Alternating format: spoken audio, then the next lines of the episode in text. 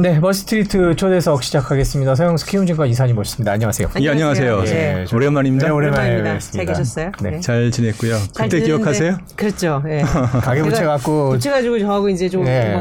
뭐, 그거는 이제 여러 뭐 의견들이 있으니까 저는 뭐 제 그렇죠. 입장보다는 예. 예. 뭐 또 세간에는 이런 의견도 있다. 어떻게 보시냐. 이제 예. 그런데 또 이 부채에 대해서 많은 걱정을 하시는 분들은 네. 아, 저 여전 진행자가 너무 부채에 대해서 간과하고 있는 거 아니냐 이런 뭐 댓글도 있었는데 어쨌든 네, 오늘도 두 분 기대하겠습니다. 네. 자, 근데 잭슨홀 예. 미팅부터 바로 그렇죠. 짚어보고 예. 가도록 하겠습니다. 이제 예. 잭슨홀 미팅 저희도 뭐 며칠째 얘기를 하고 있습니다만은 어떻게 보셨어요? 전 그게 제일 궁금합니다. 우선은 그 자리에 대한 의미를 네. 우리가 이해할 필요가 있는데 네. 대략 일반적인 이제 FOMC는 보통 이제 기자들, 이제 미국의 내국인들, 투자자들 대상으로 하는 거잖아요. 이번에는 좀 상황이 다르죠. 이번은 예, 이제 전 세계 주요 40여 개국 네. 중앙은행 예, 총재들이 오죠. 네. 네. 거기다 주요 경제학자들이 오니까 오디언스 청중이 좀 다르다. 네.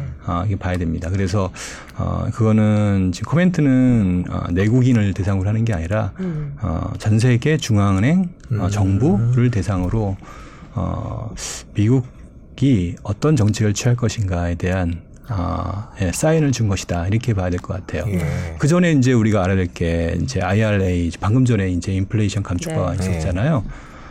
또 하나 있었던 게 학자금 대출 탕감. 아, 네. 예, 학자금 대출 탕감의 규모가 예, GDP의 한 1%가 넘거든요. 아, 네. 예, 엄청난 부분이고 특히 이제 2030 세대잖아요. 그렇죠. 어찌 보면은 가장 소비 성향이 높은 계층의 채무 탕감이 이루어지는 거니까 네. 사실 어찌 보면은 금리 오르고 돈 풀고 이런 정책이거든요. 네. 예, 이게 이제 기축통화라는 달러를 예, 갖고 있는 고유의 권한이고 우리는 이렇게 할 테니 예, 너희들은 알고 있어라라는 거죠. 금리를 올리고 돈을 푼다는 게 이게 좀 모순되는 거잖아요. 그러니까 그렇지. 중앙은행은 금리를 막 올려서 돈줄을 재는 것처럼 하고 네. 반면에 선거를 앞둔 바이든 행정부는 뭐 방금 말씀해 주신 학자금이라든지 아니면 인플레이션 감축법을 통한 뭐 에너지 지원이라든지 이러면서 돈을 풀고 있고. 그러니 당연히 이제 예. 인플레이션은 예. 생각보다 잘 안 잡히겠다. 안 잡을 거다. 그러다 보니까 이번에 굉장히 여기까지 해석할 수 있죠. 그렇죠. 예. 근데 발언 자체를 굉장히 세게 했잖아요. 예. 이제 뭐 잡히든 안 잡히든 나는 갈 길을 가겠다라는 굉장히 짧고 어느 때보다 이제 좀 강력한 표현들을 썼는데 펑페인스 이런 표현들 네. 쓰고 그렇죠. 예. 그러니까 그런 의미가 네. 자국에 대한 것이 아니라 우리가 보통 해석하기는 많은 경제학자들이 이제 인플레이션 금리를 많이 올려서 결국에는 내년도에 경기가 급격히 침체될 것이다. 또는 일부에서는 이제 금융위기가 올 수도 있다. 네. 이렇게 지적하는데 저는 반대로 보거든요. 오히려, 그런 식으로 뭐 IRA 법안 역시 결국에는 공장들을 국내에 많이 지으라는 거잖아요. 미국 네. 입장에서 본다라면. 안 그래도 고용이 타이트한데 고용은 더 좋을 수밖에 없고요. 뭐 당연히 채무 탕감하니까 소비는 더 늘어날 수밖에 없고요. 당연히 그렇게 되면은 뭐 고용, 경기 이런 것들은 충분히 양호한 상태를 유지하는 가운데 그 과정에서 인플레이션은 충분히 우리 감내할 수 있다. 이렇게 보고 있는 것 같고요. 네. 예. 그러면서 거기에 발생해서는 문제는 당연히 돈 풀면 기본적으로 원칙적으로는 한국에서 돈 풀면 통화가치가 하락하는 거잖아요. 네. 근데 거꾸로 금리를 올림으로써 통화가치를 유지하겠다. 예. 그러니까 그 피해는 너희들이 져라. 그런 느낌. 그러니까 구체적으로는 그런 식의 미국의 행동이 다른 나라한테는 어떤 영향을 주게 되나요? 결국에는 그렇게 되면 사실 이렇거든요.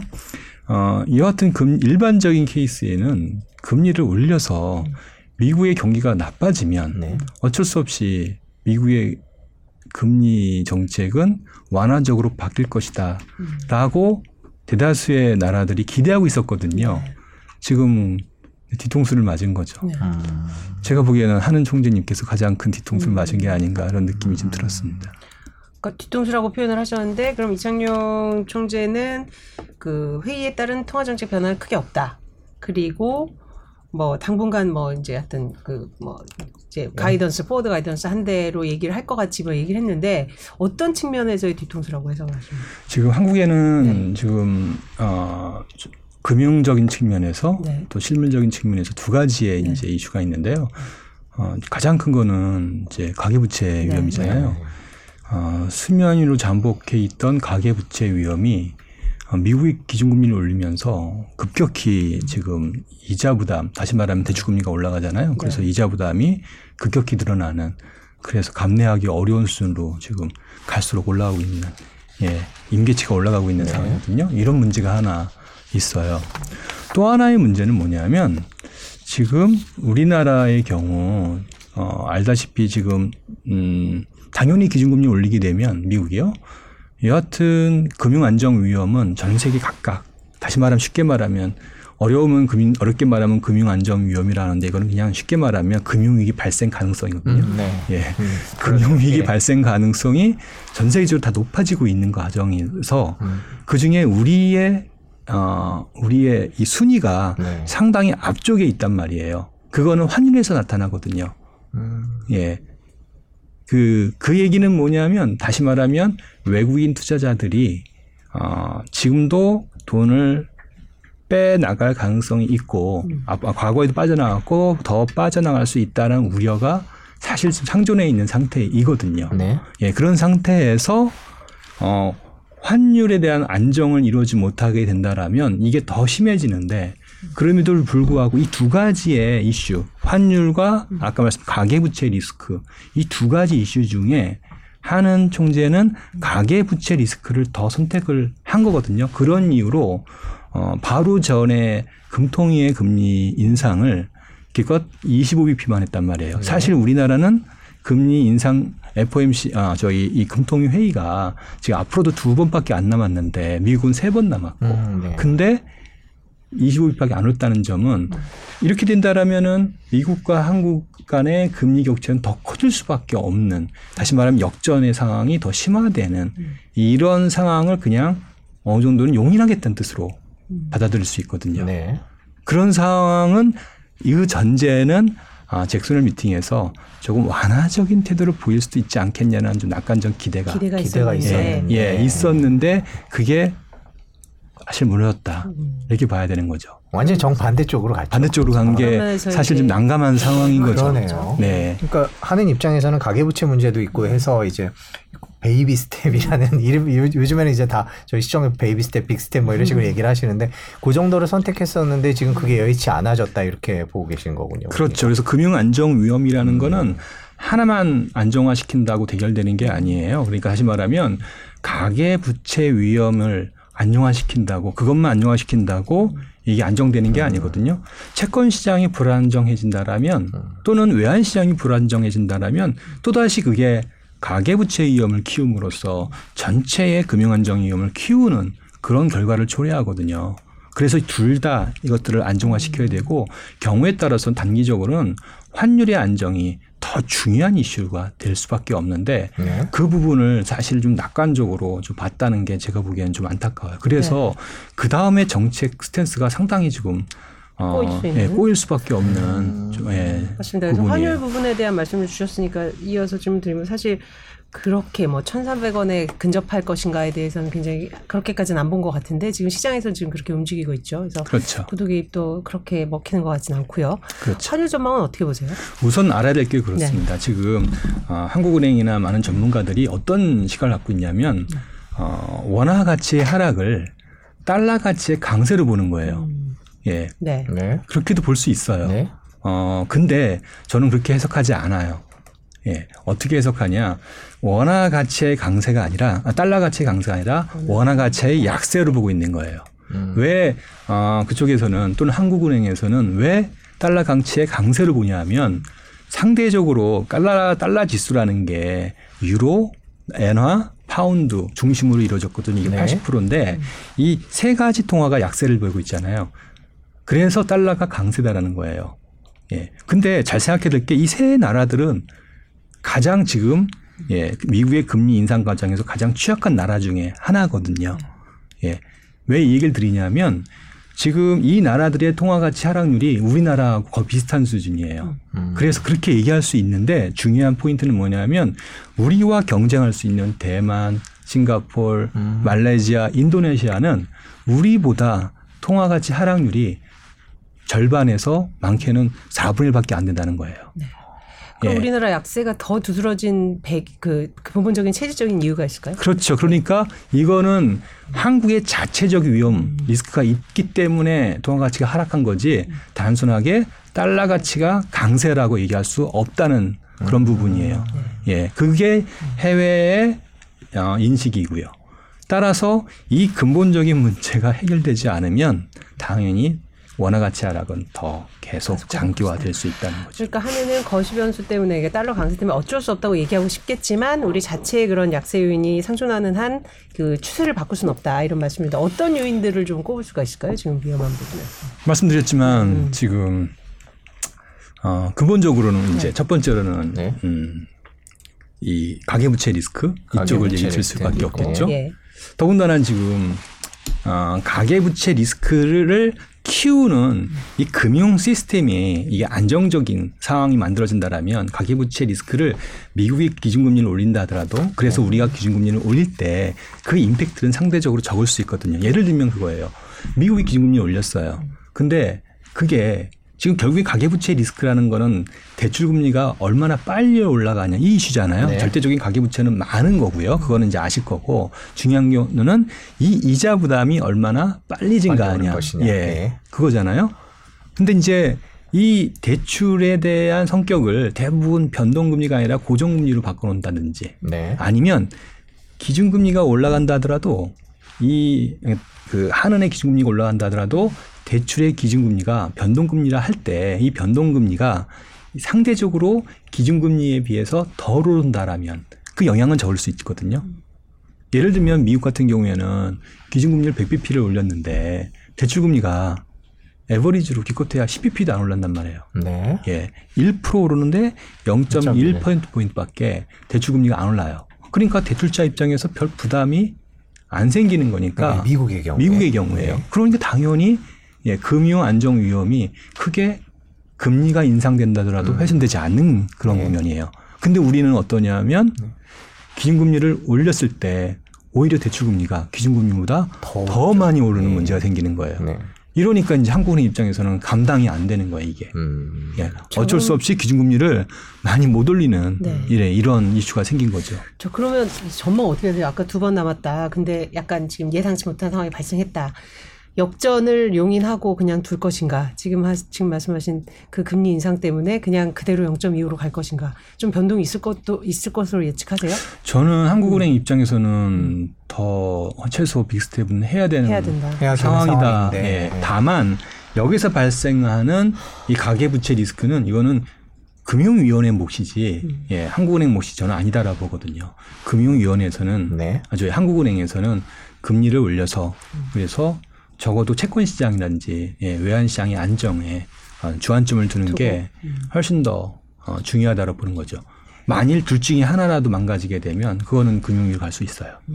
근데 말씀해 주신 대로 그렇게 할 경우에는 이제 실질적으로 이제 가계부채 빚이 있는 분들의 그렇죠. 가계부채 부담이 늘어나잖아요. 그렇죠. 이제 그 피해를 막는 것이 금융위원회의 몫이다 이렇게 말씀하고 계신 거고요. 예, 저는 이렇게 말씀드리는 거죠. 금융위원회가 이제 다시 말하면 지금 말씀드렸지만 기준금리가 올라가는 거는 피할 수 없잖아요. 네. 그러면 기준금리가 올라갈 때 그게 대출금리로 연결되는 그 일종의 이제 영향을 최소화할 수 있는 정책을 취해야 되는 거죠. 그렇죠. 그래서 지금 사실 정치권에서는 원가공개 대출금리 원가공개 법안까지 발의가 된 상태고 금융위원회는 사실은 모르겠습니다. 어쨌든 경쟁을 촉진하기 위해서 서로 그 공개도 이번에 처음으로 했는데 그래서 어떤 은행들은 또 예금금리 올리고 대출금리 낮추고 물론 그게 신용이고 어떻게 될지 모르겠습니다만은 일단은 그런 어프로치를 하는 것 같은데. 그건 괜찮은 거라고 보세요? 아니면 한계가 있다고 보십니까? 한계의 문제라기보다는 근본적인 접근이 잘못됐다. 예. 왜 그런지 한번 말씀해 주시죠. 지금 얘기하는 거는 기존 대출자의 대출 금리를 갖고 얘기하는 거죠. 예. 근데 지금 원가 공개는 신규 대출 얘기하는 거예요. 지금 정부의 푸시는 신규 대출을 푸시하고 있어요. 신규 대출을 푸시하면 안 됩니다. 오히려 신규 대출은 어느 정도 은행이 자율적으로 대출을 금리를 올려서 마진을 확보할 수 있도록 해줘야 된다. 그 재원으로 기존 대출자에 대해서 예, 대출금리를 어느 정도는 조정해 줌으로써 급격히 늘어나는 이자 부담을 조금 완화시켜야 될 필요성이 있거든요. 뭐 은행이 뭐 어차피 은행은 중개기관이기 때문에 마진은 정해져 있어요. 그러면 어디서 이제 탕감을 통해서 일정 부분 이익이 줄어들면 어디서는 보전을 해야 되는데 네. 보전할 수 있는 기회 자체를 막아버리면 은행은 정부가 아무리 시켜도 안 할 겁니다. 그렇죠. 예. 네. 그러니까 그런 부분들은 사실상 적절한 정책은 아닙니다. 예를 들면 이렇습니다. 2008년도에 똑같은 일이 있었어요. 2008년도에 미국이 이제 가계부채 위기를 겪잖아요. 네. 그래서 많은 사람들이 사실 뭐 디폴트를 선언하고 포클로즈를 당하고 그랬잖아요. 근데 그것만 아시는데 그것만 있었던 게 아니라 상당수의 정상 차주들이 이제 이자만 대출을 하다가 이게 이자만 내는 대출을 이용하다가 이게 일정 기간 지나서 원금을 내야 되는 거예요. 네. 그 상황이 되니까 이제 원금을 못 내는 상황에 직면하게 되죠. 그때 은행들은 어떻게 했냐면 그 전체 고객 중에 한 3분의 1 정도를 이자를 탕감을 해줍니다. 그래서 자기의 소득이 있으면 소득이 한 40% 범위 내로 이자를 낼 수 있도록 해주죠. 그렇게 해서 그 사람들이 이제 그런 위기에서 벗어날 수 있도록 그렇게 지원을 해줍니다. 네. 정부의 지원이 아닙니다. 은행 스스로요. 그러면 그 재원이 필요하잖아요. 그렇죠? 그때 어떻게 했냐면 미국은 금리 인하를 통해서 어느 정도의 은행이 이익을 확보할 수 있도록 지원을 해줘요. 그때 금리 인하를 할 때 어떤 일이 생기냐면 금리 인하를 하게 되면 조달 코스트가 줄어들잖아요. 네. 대신 신규 대출 금리는 안 낮추는 거예요. 예, 그렇게 함으로써 은행이 마진이 충분히 좋아지게. 그래서 한 대략 1년 만에 마진이 한 100bp 이상 좋아지게 되거든요. 은행들이. 그 재원을 가지고 아까 말씀드렸던 이런 한계 차주에 대한 채무제 조정을 해주는 거예요. 그러면서 미국이 위기를 그렇게 극복해 나갑니다. 예, 이게 중요하죠. 근데 그렇게 하기 위해서는 말씀드렸던 바와 같이 그런 정책을 취해야 되는데 지금 우리는 좀 반대의 정책을 취하고 있는 거예요. 예. 그러니까 예대금 마진 비교도 결국 신규 대출자에 대한 적용이지 기존 대출자에 대해서는 한계가 있을 것이다 이렇게 말씀하신 거고. 그렇죠. 그러니까 은행 대출 은행이 그런 힘든 분들을 도와주기 위해서는 어느 부분 일정 부분 돈을 벌 수 있는 그런 여지도 마련해 줬던 게 미국인데 그렇죠. 우리나라는 그런 쪽으로 가고 있지는 않다. 예, 기본적으로 문제가 뭐냐면 이런 거거든요. 잘 아시겠지만 지금 대출금리가 너무 빠른 속도로 올라가고 있어요. 그 원인은 이제 예금금리가 올라서 그러는데 어쨌든 네. 중요한 거는 지금 코픽스가 3개월 만에 거의 1%포인트 올랐어요. 코픽스가요. 이 속도면은 아마 6개월 동안 한 2%포인트 가까이 올라갈 것 같아요. 그러면은 금리가 2%대 중반인 게 지금 5% 이 정도로 올라가는 거거든요. 대출금리가. 네. 그러니까 이자 부담이 불과 6개월 1년 만에 내가 200만 원 내던 사람이 400만 원을 내야 되는 거예요. 2배 이상. 예. 수도 있네. 예. 그러니까 이거는 대출을 받은 사람이라면 누구나 다 이거는 감당하기 어려운 그런 수준으로 이제 이자 부담이 늘어나는 거거든요. 이렇게 되면은 이거는 어떤 단순하게 연체의 문제를 넘어서 뭐 집값 하락 이런 범위를 넘는 거예요. 이거는 시스템에 충격을 줄 수 있는 굉장히 위험한 그런 사안이거든요.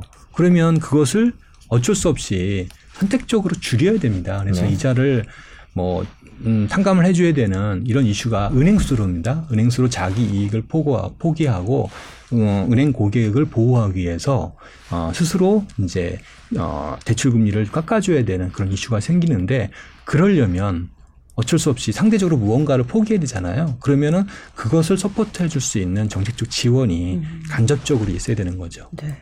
이런 거 좀 정책 당국에서 들어야 될 문제인 것 같고요.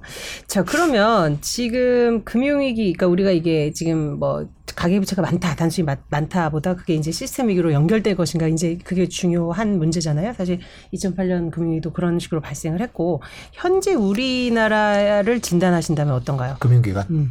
금융기관이요? 네. 제가 그거 얘기하기 전에 네. 다시 이제 다른 얘기로 아까 그건 나중에 얘기 드리고 네. 다른 얘기 드릴게요. 지금 방금 전에 얘기 드린 거는 가계부채 얘기를 드렸어요. 네. 가계부채 얘기는 사실은 조금 롱스토리예요. 예, 좀 긴 얘기예요. 그러니까 시간이 당장 빵 터지지는 않는 거예요. 네. 제가 이런 얘기를 드렸잖아요. 방금 전에 한국은행이 정책의 우선순위를 어디에 두어야 되냐, 환율에 먼저 두어야 된다라고 말씀을 드렸잖아요. 이 가계부채는 이제 금융위원회에서 해야 되는 거고요. 그렇게 한 이유가 있어요. 뭐냐면 외환시장을 안정화시키지 않으면 어떤 일이 생기냐면 채권시장이 흔들려요.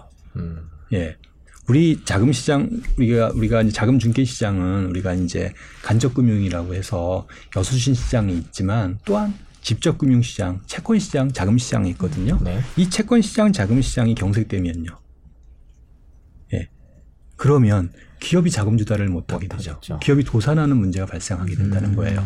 어떤 게 더 크고 어떤 게 더 빠르냐에 대한 이슈가 있어요. 그러니까 지금 어차피 선택을 해야 되는데 가계부채가 더 먼저 발생할 것인지 아니면 채권시장이 아까 말씀드렸듯이 금리를 적게 올려서 환율이 올라가면서 외국인들 자금이 이탈해서 결국에는 궁극적으로 채권 시장에 영향을 미쳐서 채권 시장이 경색되면서 기업들이 부도로 연결될 수 있는 그 가능성, 이게 더 둘 중에 어떤 게 맞냐가 굉장히 중요한 이슈예요. 근데 항상 과거의 사례를 볼 때 알아야 될 거는 이 가계는 좀 천천히 발생하고 굉장히 적극적으로 그걸 대응하려고 하고 또 능력이 있고요. 어차피 자산도 있잖아요. 근데 기업들은 그런 임팩트가 발생하게 되면 항상 보면은 좀 단기에 먼저 뻥 터질 수 있는 예, 우려가 있어요. 예, 특히나 이제 지금 우리나라의 기업들 중에 상당수가 부동산 투자와 연관된 기업들, 대표적인 게 부동산 PF죠. 네. 예, 이런 쪽들이 상당히 많이 익스포저가 있기 때문에 만일에 채권시장이 제대로 관리가 안 돼서 경색 상태가 장기화 될 경우에는 여기서부터 먼저 터진다는 거예요. 이미 증권사 부동산 PF 대출 연체율이 꽤 높아졌잖아요. 아, 맞습니다. 5% 가까이 네. 높아졌고 그런 데서 이미 징후가 나타나고 이미 상신호가 나오고 있는 거예요. 이미 신이 나오고 있죠. 예, 나오고 있는데 따라서 채권시장의 정상화를 하지 않는다라면 이런 것들이 이 금융을 다시 말하면 부실을 만들어내는 예, 이런 이슈로 전개될 수 있기 때문에 이 채권시장의 경색을 막기 위해서라도 채권시장의 안정화를 위해서는 또한 또 외환시장의 안정화 이게 절대적으로 중요하다는 거예요. 지금 저희 방송을 들으시는 분들은 이게 조금 어려운 얘기이기도 해서 네. 지금 이 얘기를 들으시면 이게 언제 일어나는 일일까? 왜냐하면 또 다들 기업 도산 이러면 저희가 또 IMF 때의 그 기억들이 있기 때문에요. 지금 현재 상황은 어느 정도 위급하다고 보십니까? 제가 말씀드렸지만 네. 이런 이제 부동산 PF와 관련된 기업들, 예, 이걸 기업이라고 해야 될까요? 어차피 이제 페이퍼 컴퍼니니까 네. 기업이라고 하는 게 맞을 텐데 이런 데들 이쪽은 뭐 이미 진행되고 있고 네. 예, 이제 이게 단순하게 그냥 이벤트로 끝날 것인지 아니면 이게 이제 확산돼서 전체 경제에 충격을 줄 것인지는 이제 아까 말씀드렸듯이 시장이 어떻게 그것들을 흡수할 수 있는 능력이 있냐에 달려있는 거죠. 지금 환율은 계속 오르고 있는데요. 뭐 오를 거 1,400원 얘기도 나오고 지금 그러고 있는데. 말씀드렸지만 예. 제가 그래서 이제 한국은행이 스탠스를 좀 바꿔서 어쩔 수 없이라도 기준금리를 올림으로써 어떤 그런 외환시장을 좀 안정화시키는 게 굉장히 중요하다는 거죠. 그렇게 함으로써 채권시장에서 외국인 투자자들이 채권을 팔지 않고 또는 다시 들어올 수 있도록 유도하는 게 상당히 좀 중요한 지금 현재 시점이죠. 채권시장에서 이렇게 외국인들이 막 팔고 뭐 이런 분위기는 아직은 아니죠. 어땠냐면은 네. 이렇습니다. 대략 7월 정도에, 네. 아마 제가 보기에는 이제 하는 총재님께서 그런 데이터를 보고, 이제, 7월이면 멀지가 않잖아요. 네. 한 달 전이니까. 한 달 전 데이터를 보고, 이번에도 금리 인상할 때 25bp 올린 게 아닌가 생각을 하는데, 불과 한 달 전만 해도, 7월 달이요. 대략 한 2조 원 가까이를 외국인들이 채권을 샀어요. 네. 예, 순매수를 했고, 그러니까 분위기는 대단히 좋았고요. 그러면서 채권 시장이 안정화되면서 전반적으로 좀 경색되었던 채권 시장이 좀 순풍이 도는. 그래서 이게 좀 더 진행된다라면 아마 부동산 PF까지도 아마 자금이 많이 유입되면서 이런 리스크도 많이 완화될 수 있을 것이다. 이렇게 기대를 했던 것 같아요. 네. 근데 우리가 기대했던 거 달리 지금 미국의 장기 채권 금리가 2.5 10년짜리요. 5까지 들었던 다시 3%대로 올라갔잖아요. 네. 그 과정에서 한미 간 금리 차가 축소되면서 장기 금리 차가 축소되면서 다시 외국인들의 순매도가 확대된 거예요. 저희가 방금 전까지 계산해 보니까 한 달 동안 3조 정도를 팔았어요. 그러니까 8월에 말씀하신 거죠? 8월에만. 8월 들었어요? 예. 이러니까 이제 상황이 달라지는 거죠. 네. 상황이 달라지다 보니까 그동안 다시 좀 경색되었던 채권 시장이 안정되다가 다시 경직되는 그런 전환점이 생긴 거고 잭슨홀 미팅이 그거를 좀 더 심화시키고 있는 그런 상황이에요. 주목해야 될 거는 한국은행의 미팅이 사실 9월 달에는 없거든요. 네. 예. 9월이 그냥 통째로 공백으로 남아 있는 상황. 네. 그래서 사실 이번 8월에 예, 8월에 금통위가 조금 적극적이었어야 되는데 좀 소극적이었다라고 좀 아쉬움이 있네요. 시기라고 할 수는 어쨌든 뭐 지금 결과적으로 선택이 문제였기 때문에 어쩔 수 없었을 것 같아요. 네, 아마 네. 너무 빠른 속도로 지금 가계대출 금리가 오르다 보니까 이거를 어떻게 이제 컨트롤 해야 되나. 이 일종의 이 증폭이 네. 예, 기준금리를 올렸을 때 생기는 이 증폭 현상을 어떻게든지 완화시켜야 되는데 그걸 하지 못한. 예. 참 한국은행 입장에서는 가계부채 생각 안 할 수 없고 또 기업 생각 안 할 수 없고 이런데 더 급한 기업 쪽을 생각을 조금 채권 쪽을 외환 쪽을 생각해 줬었으면 좋았을 텐데 아무래도 가계부채를 먼저 더 많이 생각했다 이렇게 정리할 수 있을까요?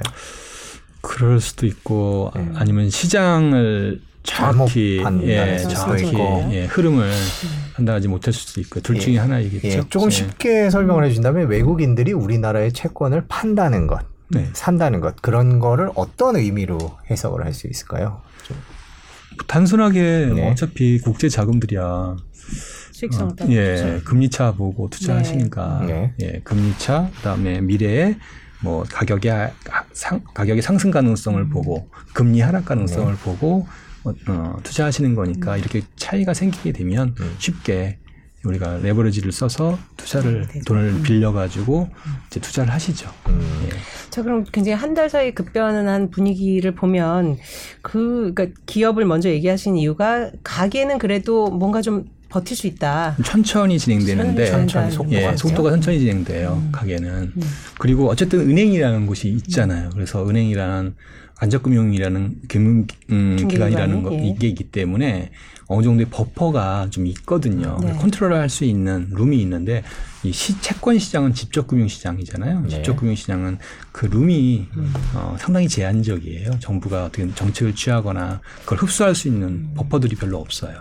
그래서 항상 우리가 시장을 먼저 생각할 때 이쪽보다는 채권 시장, 외환 시장을 더 중요하게 봐야죠. 물론 외환 시장은 또한 최근에 지금 무역수지 적자가 많이 진행되는데 그 근본적인 이유는 사실은 환율에 있잖아요. 네. 또한 이 부분들도 우리가 간과하면 안 되겠죠. 그래서 더더군다나 이 원화 가치의 안정 이게 더 중요한 정책적 목표가 될 수밖에 없죠. 지금 시점에서는요. 네. 자, 그럼 환율을 사실은 뭐 수압이라든지 이런 걸 미리 해놨으면 더 좋았겠지만 지금 뭐 그러지 못하고 구두개입 또는 뭐 금리 조정을 통한 거 말고 이게 정책 당국은 어떤 방법을 접근할 수 있을까요? 아, 참 정말 어렵죠. 제가 정책 당국자라 하더라도 그러니까 조언이죠, 조언. 예. 아, 그리고 우선은 제가 정책을 제안할 때 아마 계신 분도 그렇고 저희 우리 기자님도 그렇고 많은 분들이 거부감을 많이 느끼시더라고요. 그만큼 제가 말씀드린 거는 지금이 우리가 생각하고 있는 정책 일반적인 정책을 취해갖고는 안 된다. 현재 상황 인식에 대한 차이군요. 그러니까. 예, 안 된다라는 게 첫 번째 그 부분입니다. 그래서 우선은 그거를 좀 내려놔야 됩니다. 그래서 아마 정부의 정책은 저는 오히려 문제가 수면 위로 부상할 때 터질 때 그때 아, 정책이 나올 수 있겠구나라는 생각이 듭니다. 예, 그래서 선제적 대응에 좀 아쉬움을 표하신 건데, 예. 자 그러면 그 뭐 아무리 뭐 가게는 중개기관이 있다고 해도 지금 실제로 가게에서도 뭐 다중채무자라든지 뭐 좀 여러 가지 좀 지수상의 지표상의 문제는 좀 발견은 되고 있는데 그 가계 부분에 대해서는 진단은 어떻게 하세요? 저번에 저희 출연하셔서는 뭐 이자만 내는 대출의 비중이 높고 그리고 뭐 상호금융이나 뭐 이런 이금융권 지금 더 비중이 높아진 것 같은데 이런 우려를 많이 표현을 하셨거든요. 그 이후의 상황은 더 어려워지는 쪽으로 가고 있다고 봐야 될까요? 그렇죠. 네. 뭐. 생각했던 것보다 더 안 좋아지고 있었기 때문에 네. 리스크는 더 커지고 있다라고 봐야겠죠. 그 근거는 어떤 것들이 있을까요? 첫째 아셔야 될 거는 네. 우리가 가장 걱정하는 거는 정확히 모른다는 거. 이게 지금도 이게 이제 가장 중요한 이슈예요. 네? 우리 최근에 여러 군데에서 이걸 지적했는데 지금 부채 위험을 키우는 가장 중요한 주체가 누구냐라고 하면은 다중채무자라고 정의를 하잖아요. 네. 그게 이제 대략 한 500조? 예, 한 600만 명 이렇게 얘기하고 있거든요. 근데 그 다중채무자의 정의를 정확히 해야 하는데 다중채무라는 건 빚을 여러 개 갖고 있는 거잖아요. 거기에 우리가 빠져 있는 게 임대보증금 채무가 빠져 있어요. 예. 그리고 중요한 거는 임대보증금 채무라는 거는 갭투자자 말하는 거죠. 네. 갭투자자들이 사실 대단히 위험한데 갭투자자의 정확한 부채가 지금 파악이 안 되다 보니까 잡히지 않고 있죠. 예. 예. 파악이 안 되다 보니까 이게 본질적으로 이 리스크와 이어서 정책의 대한 다시 말하면 채무 조정을 한다 하더라도 어디까지 해야 될지도 사실 파악하기 어렵다는 거. 두 번째는 뭐냐면 사실 지금 위험의 가장 중요한 핵심은 뭐냐면 아까 다중채무자를 얘기했잖아요. 다중채무자가 조금만 더 생각해 보면 이런 거예요. 지금 우리의 지금 부채가 늘어나는 원인은 결국엔 다 부동산에 있잖아요. 네. 그렇죠? 네. 부동산 투자의 다중채무가 쉬울까요? 이것도 사고 저것도 사고 규제가 엄청 많았잖아요. 네. 그러니까 다중채무하기가 사실 쉽지 않잖아요. 네. 그래도 굉장히 많아요. 그러면은 그 사람들은 어떻게 다중채무자가 됐을까요? 어떻게 했냐면 가계 명의로 맨 처음에는 대출을 받고 네. 집을 산 사람이 그 다음에 투자할 때는 개인사업자, 그 다음에 투자할 때는 법인사업자 이런 식으로 똑같은 한 사람이 이렇게 투자를 한 거예요. 그리고 은행에서 투자하다가 상대적으로 관리가 느슨한 사실상 관리 영역에서 벗어나 있는 상호금융, 새마을금고 네. 이런 쪽에서 또 대출을 받는 거예요. 네. 예. 그러다 보니까 인당 실질 다중채무의 규모는 제가 보기에는 지금 공식적으로 발표된 거에 2배 이상 될 것 같거든요. 네.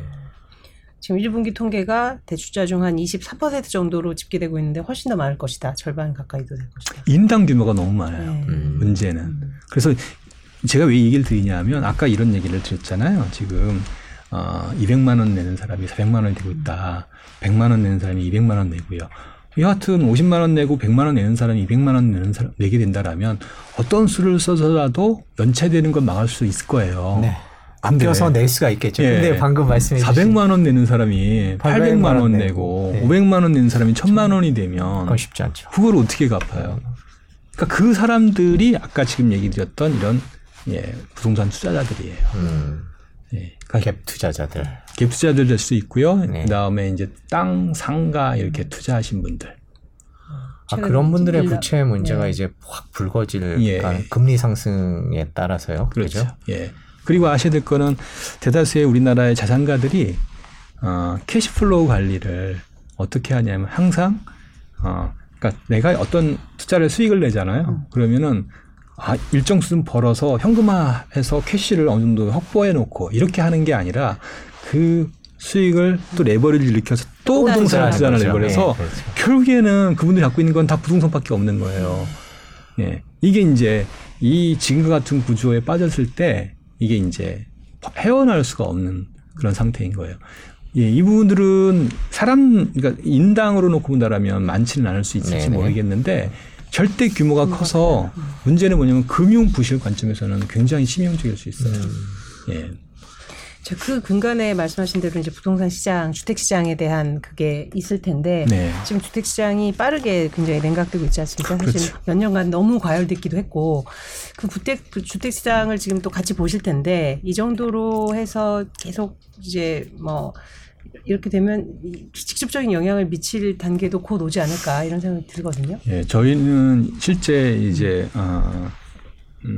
국토교통부에 있는 실거래가 네. 데이터가 있는데 그걸 네. 저희는 매주 다시 체크업을 해요. 그래서 전부 다시 받아서 돌려서 지수를 만들거든요. 네. 지수를 만들어서 계산을 해보고 있는데 그 가격 아무래도 이거는 이제 전부 실거래된 아파트를 대상으로 가격을 만들어내는 거거든요. 근데 그런 거를 계산해 보면 가격의 하락폭이 8월의 경우에는 지금 거래되는 아파트는 지금 상대적으로 이제 갭투자가 많았던 지역의 소형이라든지 이런 거는 네. 2019년 수준까지 떨어졌어요. 거래되는 게. 그럼 이렇게 확 치솟기 이전 수준까지네요. 예, 그렇죠? 그러니까 물론 이제 거래량 자체가 적기 그렇죠. 때문에 네. 예, 소수라고도 이해할 수 있는데 중요한 건 그거예요. 약세장에서는 그게 진짜 가격이거든요. 예, 사실은. 네. 금매든 급금매든 그게 가격이다. 거래량이 한계가 있으니까. 네. 그렇잖아요. 네. 예. 그게 거래 가격이죠. 네. 매도자가 지금 더 많으니까 매수자가 결정하는 걸 가격을. 그러니까 그게 가격이란 말이에요. 그러니까 지금 그만큼 실제 부동산 시장은 아주 지나치게 심각할 정도로 냉각되어 있고 이게 다시 금융의 문제로 연결될 수 있을 정도의 상태이죠. 사실 이제 하락 안정이라는 표현을 많이 쓰는데 그게 가장 이상적인 케이스일 텐데 지금은 그보다는 더 충격으로 와닿을 수준이다 이렇게 해석을 하시네요. 그죠? 현재로서는요. 뭐 원인이 하면 잘 아시겠지만 그렇죠. 결국엔 유동성의 문제. 부채의 문제이죠. 예, 이렇게 이자 부담이 빠른 속도로 늘어나는데 뭐 당연히 그 우리 채무탕감 하지만 아셔야 될 거는 한국은 미국과 같은 뭐 선진국과 비교해 볼 때 우리나라의 채무 탕감 시스템은 굉장히 채무자한테 불리하게 돼 있어요. 어떤 차이가 있나요? 네, 미국과. 기본적으로 우리는요. 대출 구조가 이자만 내는 대출이잖아요. 연체를 하는 순간 원금을 갚아야 돼요. 채무 탕감을 해주더라도 캐시플로우상 오히려 더 나가는 돈이 많은 거예요. 그러니까 채무자 입장에서는 그걸 선택하기가 어려워요. 첫째. 무슨 얘기인지 이해하세요? 자, 그러니까 이자만 내는 거기 때문에 이자를 못 내는 순간 원금을 갚아야 된다. 그렇죠? 그렇죠. 이게 우리 시스템이죠. 그렇죠. 예. 실제 채무탕감을 이제 신용회복위원회나 법원에서 이제 승인을 해서 실제 그게 이제 감면이 됐어요. 그러면 내가 갚아야 될 거 아닙니까? 그러면 갚는 금액이 이전에 갚는 금액보다 더 많아지는 거예요. 원금이 들어가니까요. 원금이 들어가다 보니까 이런 문제예요. 그러니까 첫 번째 사실 선택을 할 수가 없는 거예요. 그거를. 그러니까 결국은 갚지 못한다는 얘기입니다. 그것도. 예. 두 번째는 뭐냐면 대부분 대출이 담보대출이잖아요. 그렇죠? 우리나라는 비소구권 대출이 아니라 소구권 대출입니다. 그래서 무슨 얘기냐면은 별제권이라고 해서 내가 연체가 되잖아요. 그럼 3개월을 넘어서면 이제 기한 이익 상실이라고 합니다. 그래서 이제 자기가 이 대출의 권리를 이제 결국에 잃게 되거든요. 그러면 원금을 다 갚아야 되는 문제가 생기는데 못 갚으면은 경매로 들어가요. 내 지금 담보가. 예. 그러니까 채무 재조정 할 수가 없는 거예요. 이건 다 제외되는 거예요. 예. 담보가 있는 순간부터. 그렇죠. 그렇죠. 예. 그러니까 사실상 기본적으로 대부분의 대출이 담보 대출인데 그거는 채무 재조정에서 제외되는 거예요. 본질적으로는. 그러면은 신용 대출은 이래서 안 되고. 그러니까 미국은 그럼 담보가 있어도 그러니까 주택이 있어도 채무 재조정 대상에 들어가나요? 우선은 18개 주의 경우에는 이제 캘리포니아를 비롯한 18개 주는 이제 비소유권 대출에 의해서 내가 집을 포기를 하면은 나머지 대출은 다 면제가 돼요. 예. 이런 이슈가 있고요. 또는 어떻게 돼 있냐면 이제 미국의 경우에는 이제 공매 같은 형태도 있거든요. 그래서 이제 내가 못 갚잖아요. 물론 이제 원리금 불안 상환이니까 그런 장점도 있고요. 못 갚으면은 이제 내가 이제 그 살 사람을 데리고 오는 거예요. 네. 그래서 닦아오면은 또 채무도 또 탕감을 해줍니다. 예, 이렇게 해서 이제 깨끗하게 처리하는 방법도 있고요. 다양하게 이제 방법이 다양하네요. 예. 그리고 이제 미국은 기본적으로 개인 회생제도가 굉장히 잘 돼 있어요. 그래서 좋고요. 또 하나 이제 뭐가 있냐면 우리나라의 가장 큰 문제가 뭐냐면 기본적으로 신용 정보가 공유가 돼요. 우리는 은행 간 신용 정보가 네. 예. 아세요? 신용정보분석원에 의해서 정보가 다 공유가 돼요. 서로 이제 다 같이 볼 수 있게. 카드 연체하시면은. 네. 얘가 예. 좀 그렇습니다. 카드 연체하면 예. 예. 네. 그러면 이제 네. 다른 은행에서 다 막아요. 거죠. 예. 네. 다 알아서 다 막아버려요. 네. 근데 미국은 그렇지 않아요. 예. 그 신용정보가. 네. 예. 이게 다시 말하면 뭐냐면 내가 이제 여기서 이제 연체가 됐잖아요. 그러면 다른 은행에서 쓸 수가 있어요. 예, 그 은행만 거래 안 하면 돼요. 키우는 건 아닐까요? 그런 우려는 없을까요? 우선은 이제 모럴 해저드라고 하잖아요. 네. 우리가 이제 도덕적 해이. 네. 근데 좀 잘못 알고 계시는데 이제 저는 이제 금융 관점에서 항상 보니까 예, 이렇게 얘기를 하는데 좀 이해를 많이 이제 그렇지 않으신 분들이 많으니까 네. 이해를 못해서 네. 그럴 수 있는데 기본적으로 도덕적 해이 이 문제는 그게 금융의 본질적인 예, 시작이고요. 그거는 금융회사가 알아서 할 일인 거예요. 네. 예. 여러 가지 시스템을 통해서 그것을 도덕적 해이를 최소화할 수 있도록 하는 기법들을 그 스스로 다 개발을 해서 최소화시키는 일이지. 자기들이 노력해야지 그렇게 공유해서 이렇게 하면 안 된다는 거죠. 왜 우리들이 걱정을 해야 되냐. 그거는 제가 보기에는 적절하지 않아요. 네. 그래야만 빚을 은행이 대출을 과다하게 해주지 않죠. 거꾸로. 그렇죠. 네. 네. 그렇다면 미국의 그런 제도에 비해서 우리가 좀 부족한데 정부가 그래도 이런저런 대책들을 내놨어요. 근데 최근에 내놓은 게 있는데. 그렇죠. 네. 자영업자 무슨 자영업자는 네. 얘기를 좀 배제하고 해야 될 거예요. 네. 자영업자를 갖고 그렇죠. 얘기를 하면은 이게 있었고요. 이제 네. 채무 탕감의 근본적인 취지와 시스템을 이제 왜곡해서 생각할 수가 있어요. 특수 상황이기 때문에 그렇죠. 예. 네. 그거를 배제하고 나면은 네. 조금 다른 게 네. 별로 달라진 게 없는데. 그래요. 기존에 원래 있던 달라진 게 없고 이번에 한 게 이제 왜 그랬는지 모르지만 청년층에 대해서 우리가 이제 뭐가 문제냐면 아까 말씀드렸듯이 연체를 하기 시작하면 이제 1개월 이상이라도 연체를 하잖아요. 네. 그러면 어떤 일이 생기면 아까 말씀드린 것처럼 원금을 갚아야 되는 문제가 발생해요. 네. 근데 지금 필요한 건 뭐죠? 금리가 단기간에 급등하면서 정상적인 채무자도 지금 대출 이자를 못 갚는 상황이잖아요. 근데 연체가 생기게 되면 우리는 아까 말씀드린 것처럼 그 정보가 전부 다 전 금융기관이 갖게 됨으로써 사실상 금융거래가 어려워지는 또는 금융거래가 된다더라도 신용등급이 떨어져서 굉장히 많은 피해를 보는 이런 시스템이란 말이에요. 예. 그러니까 이렇게 하는 걸 막으려면 사전에 조정할 수 있도록 해줘야 되거든요. 사전에 은행관을 하던 네. 또는 정부가 개입을 하던 중요한 거는 연체가 발생하기 전에 어느 정도의 이자 감면이라는 조치를 해줘야 이게 정상적으로 작동하지. 만일에 그게 연체가 발생한 이후에 작동하게 된다면 그러면 사실상 대출자 입장에서는 아무런 할 수 있는 게 없네요. 예, 선택의 여지가 없네요. 선택의 여지가 없어요. 예. 예. 다 잡혀 있고 이쪽에 다 잡혀 있고 딴 데서는 안 빌려주고 할 수 있는 게 없는 그런 시스템입니다. 그래서 현실적으로 지금 채무 제종이라는 시스템이 그래서 별로 작동을 안 하는 거예요. 그래서 연체율이 사람들이 낮은 거고요. 우리가 연체율이 낮은 이유는 연체했을 때 피해가 너무 커요. 예. 그래서 이번에 이제 그 문제를 좀 해결하기 위해서 좀 약간의 이제 조치를 취한 거예요. 그래서 이번에 뭘 했냐면은 연체가 발생하지 않아도 이자를 감면할 수 있는 조치를 이번에 정부가 발표한 거예요. 네. 예. 그거를 처음 도입을 했는데, 시범적이라 저는 생각하는데 그거를 취약계층을 대상으로 하겠죠. 취약계층 중에 청년층을 먼저 시작한 거예요. 예. 근데, 제목을 어느 분이 적었는지 거기다 비투탕감을 하는 바람에 그렇죠.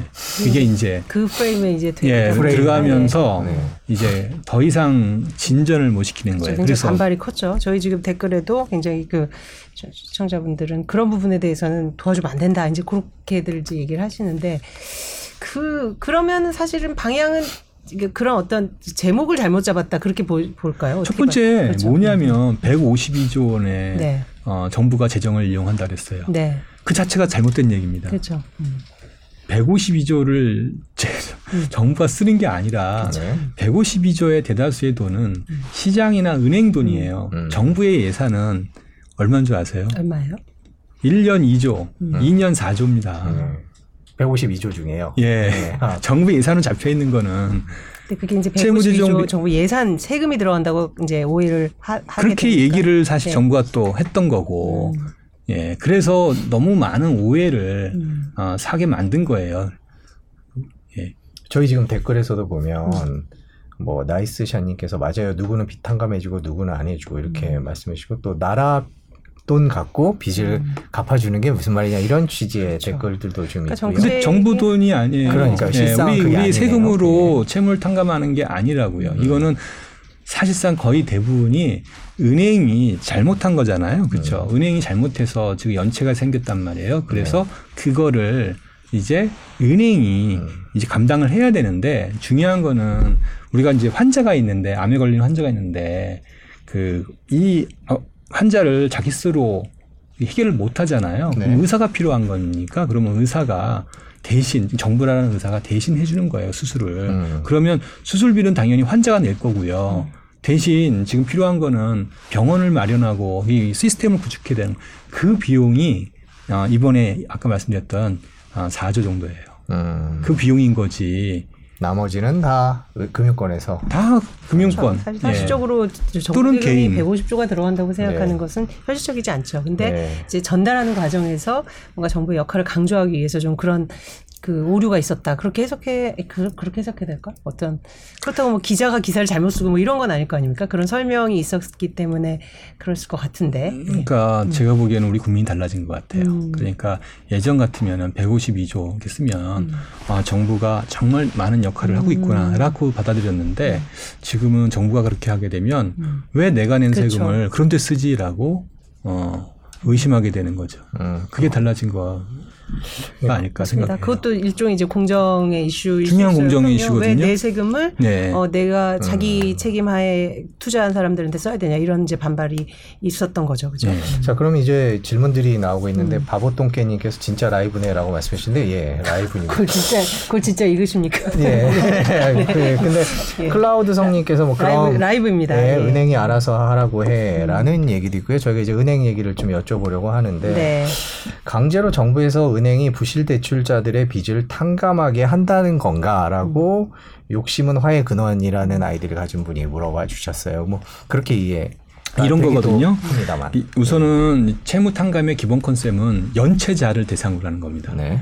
연체자. 그럼 연체를 하게 되면 아까 말씀드렸듯이 개인들은 그냥 자포자기 하게 되거든요. 그럼 은행들 역시 이것들을 그냥 포기해버리는 놔두는 경향이 있어요.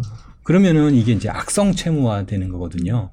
그러니까 사실 그렇게 되면은 은행도 안 좋고 그 다음에 개인도 안 좋거든요. 계속 시간이 지나면서 연체 이자는 더 쌓이고 쌓인단 말이에요. 그러면 그거를 끊어야 되는데 은행은 그런 거를 끊는 거에 대해서 좀 소극적이에요. 그러다 보니까 그거를 좀 적극적으로 현재 우리 신용회복위원회와 법원 개인위생제도가 있는데 요 신용회복위원회와 개인위생제도를 조금 더 활성화한다는 차원으로 이해하시면 돼요. 예, 그거를 정부가 개입해서 일종의 마중물처럼 이렇게 적극적으로 푸시하는 그런 개념인 거죠. 그렇게 하면 은행대로 이제 손실은 왜 이걸 싫어하냐면 은행들은 이걸 하게 되면 손실이 픽스되거든요. 예, 손실이 픽스되니까 아무래도 이제 손실은 나중에 그렇죠. 미루려고 하는 게 예, 계속 미루고 싶은데 예, 경영진들의 입장인데 네. 그런 거를 좀 이렇게 잘 날릴 수 있도록 해주고 그렇게 되면 은행은 또 어쨌든 간에 돈을 현금을 받음으로써 유동성을 확보하면 또 지금의 은행들 유동성이 좀 문제가 생길 수 있는 여지가 생기는데 그것도 해결할 수 있는 거죠. 그런 것들을 좀 하는 게 정부의 정책 목표이고요. 그런 이유로 전 세계 어느 은행도 어느 나라도 이런 문제를 해결할 때 다 이런 식의 정책을 취해왔고 네. 앞으로도 취할 거예요. 네. 네, 아주 보편적인 스탠다드입니다. 이거는요. 그냥 은행 얘기를 계속 해주셨는데 지금 우리나라 금융기관 상태는 이제 이런 일을 하려면 금융기관 상태도 좀 봐야 될 것 같은데 지금 우리나라 금융기관들 상황은 어떻습니까? 뭐 안정성이라든지. 그거를 이해하려면 우리나라의 대출에 대한 이해를 할 필요가 있어요. 네. 이제 거꾸로 이렇게 생각하시면 됩니다. 미국의 경우를 예를 들자고요. 미국의 은행의 경우에는 원리금 분할 상환이 거의 대부분이다라고 보면 됩니다. 기본적으로 원리금 분할 상환을 하지 않고 문제가 생겼을 때 그 책임은 은행에 있습니다. 예를 들어서 지금 우리 지금 변동금리 대출, 이자만 낸 대출, 이자가 확 늘어나잖아요. 금리 올라가지고. 그거에 대한 원칙적인 책임은 사실 은행에 있습니다. 그래서 은행이 예, 당연히 탕감해 주는 게 사실은 맞는 거고, 우린 그게 이제 금융소비자보호법이고, 우리도 그거를 얼마 전에 도입했기 때문에 이론적으로는 충분히 예, 이제 할 수 있고요. 그걸 얼마나 정부가 잘 그렇게 이 제도를 이용해서 푸시할 건가 예, 중요합니다. 근데 이제 제가 왜 얘기를 드리냐면 여하튼 지금 우리나라의 대출은 미국 같은 경우에는 원리금 분할 상환하기 때문에 대출을 실행한 시점과 만기 시점까지 리스크가 동일하단 말이에요. 근데 우리는 대출이 대부분 이자만 내는 변동금리 대출이라고 하거든요. 그렇죠. 원금 안 내죠. 그리고 네, 만기는 원금은 만기가 오면은 계속 연장하는 구조였다고요. 네. 그러다 보니까 만기 시점에 상환 위험을 평가하는 게 아니라 이자 그 만기 전에 이자만 냈을 때 연체의 이 경험을 갖고 충당금을 쌓고 자본도 확충하고 이런 형태로 되어 있어요. 그러다 보니까 연체율도 과도하게 낮게 되어 있고, 예, 이런, 그다음에 다른 모든 지표들이 다른 선진국에 비해서 다 좋게 나타나는 그런 구조적인 문제점이 있어요. 그러니까 기준이 다른데 동일하게 연체율 나오니까 우리 뭐 역대 최저 0.2%. 지금 상황 좋은 그렇죠? 것처럼 보일 수 있는 상황이네요. 충당금도 굉장히 부족하고. 그렇죠. 문제는, 예. 그래서 한국의 은행 시스템은 모든 게 만기 시에 다 리스크가 집중되는 거예요. 그래서 만기 시에 만일에 어떤 문제가 생긴다. 다시 말하면 지금처럼 예, 금리가 미국에서 올라가서 예, 만기 연장이 안 되거나 또 금리가 급등하거나 이럴 때 모든 리스크가 한꺼번에 터지는 이런 문제가 있는 거예요. 예, 그런 이유로 우리나라가 미국에서 기준금리를 올릴 때 한 번도 제대로 벗어나지 못하고 항상 이렇게 위기가 발생했던 거예요. 우리나라 은행 같은 구조가 그러니까 뭐 비슷한 국가들이 꽤 있나요? 그러니까 예를 들면 그런 국가가 더 위험에 빨리 노출됐고 금융위기에 더 직격탄을 맞았다 그런 사례가 있나요? 대표적으로 미국이죠. 미국이 2008년 금융위기를 겪었던 가장 결정적인 이유가 아까 말씀드렸던 이렇게 이자만 내는 대출, 우리 서프라임이라고 하잖아요. 네. 그랬다가 이제 된통 이제 혼나고 나서 네. 그래서 시스템을 아예 다 개혁해서 예, 네. 바꿔서 이제만 내는 대출을 했을 때 거기서 발생하는 문제는 이제 은행이 책임지도록 함으로써 네. 시스템을 바꿨죠. 근데 우리는 오히려 더 심화된 거죠. 예, 그래서 오히려 지금 변동금리 이제만 내는 대출의 비중이 오히려 더 높아진 거예요. 그래서 이 문제가 된 거죠. 그렇죠. 자꾸 이제 뒤로 이연하고 미루고 이제 그런 패턴이 반복되고 있는 것 같은데 은행 못지않게 제2금융권에 대한 우려 아까 그 다중채무자 말씀하실 때 언급이 있었는데 저축은행, 상호금융 이쪽은 지금은 이쪽의 연체율은 어때요? 지금 이쪽도 아직은 수면 위로 드러나진 않았나요? 아니면 여기는 이미 발생하고 있나요? 같은 개념으로 이해하시면 네. 되고 비슷하고 예 그렇지만은 어떤 이제 그쪽에서 연체라든지 여러 가지 징후들은 좀씩 나타나고 있죠. 저기 댓글 중에 YD 전님께서 이 금융권 및 비금융권의 금융 경색 정도가 궁금합니다라고 질문을 해주셨어요. 아까 말씀드렸지만 네. 지금 이 채권 시장이라든지 아까 이 가계부채의 위험이 어떻게 잘 컨트롤 되냐에 달려 있습니다. 달려 있다. 예, 그게 이제 둘 중에 하나라도 놓치면 예, 뭐 수면 위로 올라올 수 있겠죠. 지금 우리나라 연체율이 이렇게 보이는 게 이제 외국과 다른 구조 때문에 잘 안 보인다 그러는데 그럼에도 불구하고 상황이 심각하다 이렇게 볼 수 있는 뭐 지표라든지 뭐 우리가 미리 알 수 있는 방법이라든지 이런 게 좀 있을까요? 사실 이 원리금 분할 상환이면 네. 이런 것들이 다 왜 원리금 분할 상환이 중요하냐면 이런 것들을 수치화시킴으로써 네. 리스크를 우리 책정을 할 수 있도록 함으로써 우리 미리미리 대비할 수 있도록 하는 예, 이런 제도가 굉장히 우리가 금융 안정에서는 중요한 거거든요. 근데 그런 원칙을 사실 제대로 하지 않으면은 이런 문제가 발생해요. 아까 말씀드렸듯이 측정 자체가 안 되는 겁니다. 우리가 부채가 리스크가 얼마나 큰지 더군다나 아까 말씀드렸지만 결국에는 그렇게 되면 확인할 수 있는 방법은 부채의 차주별 상환 능력을 보고 평가할 수밖에 없는데 상환 능력을 평가하려면 부채의 규모를 평가해야 되는데 그거를 또 모른다는 거죠. 예. 그래서 얼마나 어떻게 어떤 식으로 터질지에 대해서는 사실 가봐야 아는 상황입니다. 아, 그렇군요. 네. 지금 눈에 보이는 지금 금융 시스템 상황과 그 밑이 어떻게 돌아가고 있는지에 대해서는 계속 그냥 상황을 지켜보고 결과 나올 때 판단하고 나올 때 판단하고 이렇게 하는 수밖에 없겠네요. 근데 그것도 잘 보이지 않을 것 같기도 하고요. 그렇죠, 이제. 예. 그러면 그런 금융 얘기가 조금 이제 지금 저희 그 오늘 되게 좋은 내용을 배우고 있다라는 댓글들이 많은데요. 그러면 지금 이런 상황이다. 우리나라 은행 대출과 관련된 것들이 이런 상황이다라고 놓고 보면 그 이사님께서는 금융위기가 올해 하반기나 내년 상반기쯤에 물론 이제 상황이 진행해야 되는데 이제 그런 거는 예측하고 싶지 않고요. 네. 뭐 개인적으로는 뭐 어느 정도는 예상하고 있는데. 네. 예. 아니, 왜냐면 워낙 예전부터 예, 뭐. 부채 도사라는 예. 그래서 그 시기를 예측하는 거는 우리가 어렵다. 좋은 거는 예측하고 싶은데요. 네. 안 와야 되는 거니까. 조짐은 어떻습니까? 이렇게 약간 뭐 이걸 눈여겨보고 있다, 저걸 눈여겨보고 있다 이런 거는 좀 있으십니까? 여하튼 제가 말씀드렸지만 외국인들의 외국인들. 예, 채권 투자 패턴이 어떻게 바뀔 것인지 이런 것들이 중요하고 그리고 이제 그것을 결정짓는 게 아마 제가 보기에는 한국은행의 기준금리 그리고 더 중요한 거는 이제 미국 장기 채권의 금리 동향 어차피 그 차이에 결정되는 거니까 예, 그런 것들이 중요할 거고요. 그 다음에 이제 부동산 시장이 너무 경색되어 있는데 이것들이 어떻게 이제 진행될지. 예, 네. 진행되고 좀 완화될지 이런 것들이 중요하겠죠. 환율과 금리와 부동산 가격과 이런 것들이 너무 복합적으로 얽히는 분위기네요. 그렇죠. 그래서 그거를 지난 3월에 나오셨을 때 예. 지금 상황이 더 그렇죠. 그런 느낌을 받습니다. 3월은 사실은 부동산이 네. 네. 아주 급격하게 갑자기 훅 네. 다가오는 네. 냉각되지 않았었기 때문에 그나마 이제 조금 그렇게 급격하게 빨리 진행되지 않다고 봤겠지만 지금 말씀하신 대로 채권 시장, 환율, 뭐 부동산 전체적으로 금리까지 금리 인상 속도도 그 이후로 더 가파라졌고, 그렇죠. 그러니까 여러 가지가 복합 위기를 말할 정도로 이제 변수는 좋지 않은 상황인 것 같습니다. 지금 비상 상황이라고 아까 정부가 기존과 같은 정책을 할 때는 아니라는 취지로 네. 말씀을 해주셨던 것 같은데 제가 제대로 들었던 게 맞습니다. 예, 뭐. 그렇습니다. 여하튼 지금 그 정책을 취하기에는 그렇죠. 상당히 좀 힘든 거예요. 아까 말씀드렸듯이 이런 정책을, 이런 문제를 해결하려면 네. 뭐 국민들의 고통 분담이 필요한데 제가 보기에는 현재 분위기에서 쉽게 고통 분담을 요구하는 거는 예, 쉽지 않을 것 같은데요. 그렇죠.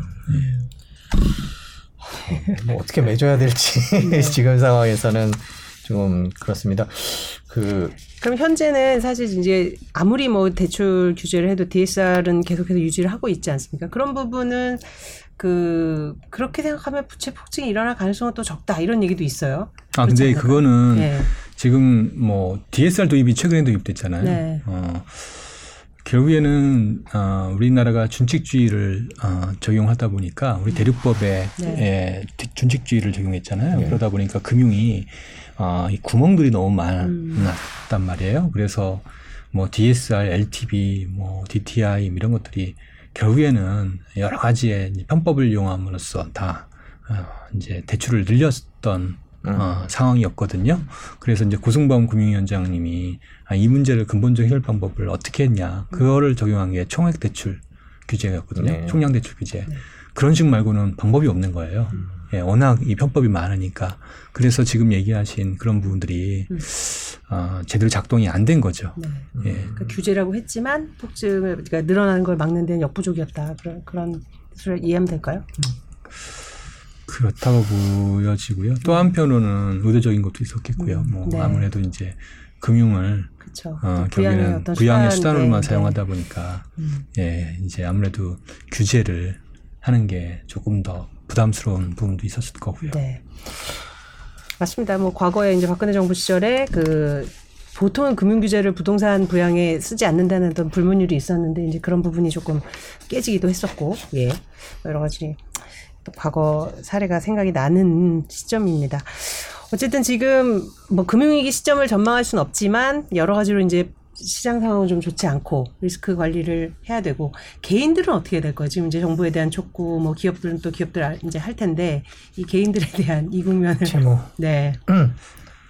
아, 참 어려운 질문이에요. 네, 그렇죠. 네. 저희도 뭐 워낙 그 케이스가 다 다른데. 그래서 네. 일반화하긴 참 어려운 질문입니다. 네. 금리 인상 시기 이제 네. 참 제가 뭐 이렇게 해라고 얘기하기 어려운 게 네. 원칙적으로 얘기한다라면 이제 대출을 많이 갖고 계신 분들이 은행에 가서 상담을 받아서 채무 조정을 받는 게 가장 그렇죠.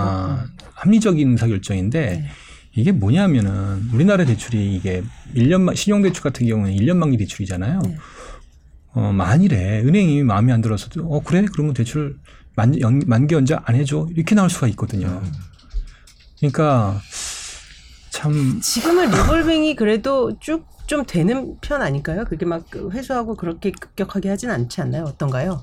우선은 네. 지금의 시스템은 계속 미루는 가만히 놔두면 어쨌든 만기 연장은 다 되거든요. 네, 네, 네. 근데 등급의 변화가 있거나 뭐 이제 차주가 어떤 상환 능력이 변화가 있다고 했을 때는 만기 연장을 안 해줘도 되거든요. 네. 상환을 요구할 수 있어요.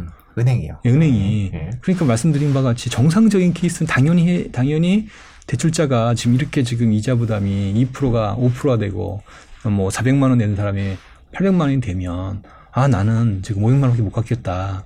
300만 원 깎아줘라고 얘기하는 게 우리나라의 이 법적 체계에서 지금 금융소비자보호법이 도입되기 때문에 충분히 가능한 시나리오인데 그게 현실적으로 가능할지 예 그게 잘 모르겠어요. 거기 가서 은행에게 그렇게 얘기했을 때 은행이 아 그럼 그냥 갚으세요. 그냥 원금 갚으세요. 이렇게 얘기할 수 있는 거잖아요. 그러니까 이자는 감면해 주는데 네. 그 다음 만기 돌아왔을 때 갚으세요. 안 해주. 아, 예. 예. 롤오버를 안 해주는. 아, 예. 롤오버를 안 해. 예. 그럴 수도 있는 거예요. 그래서 이거는 상당히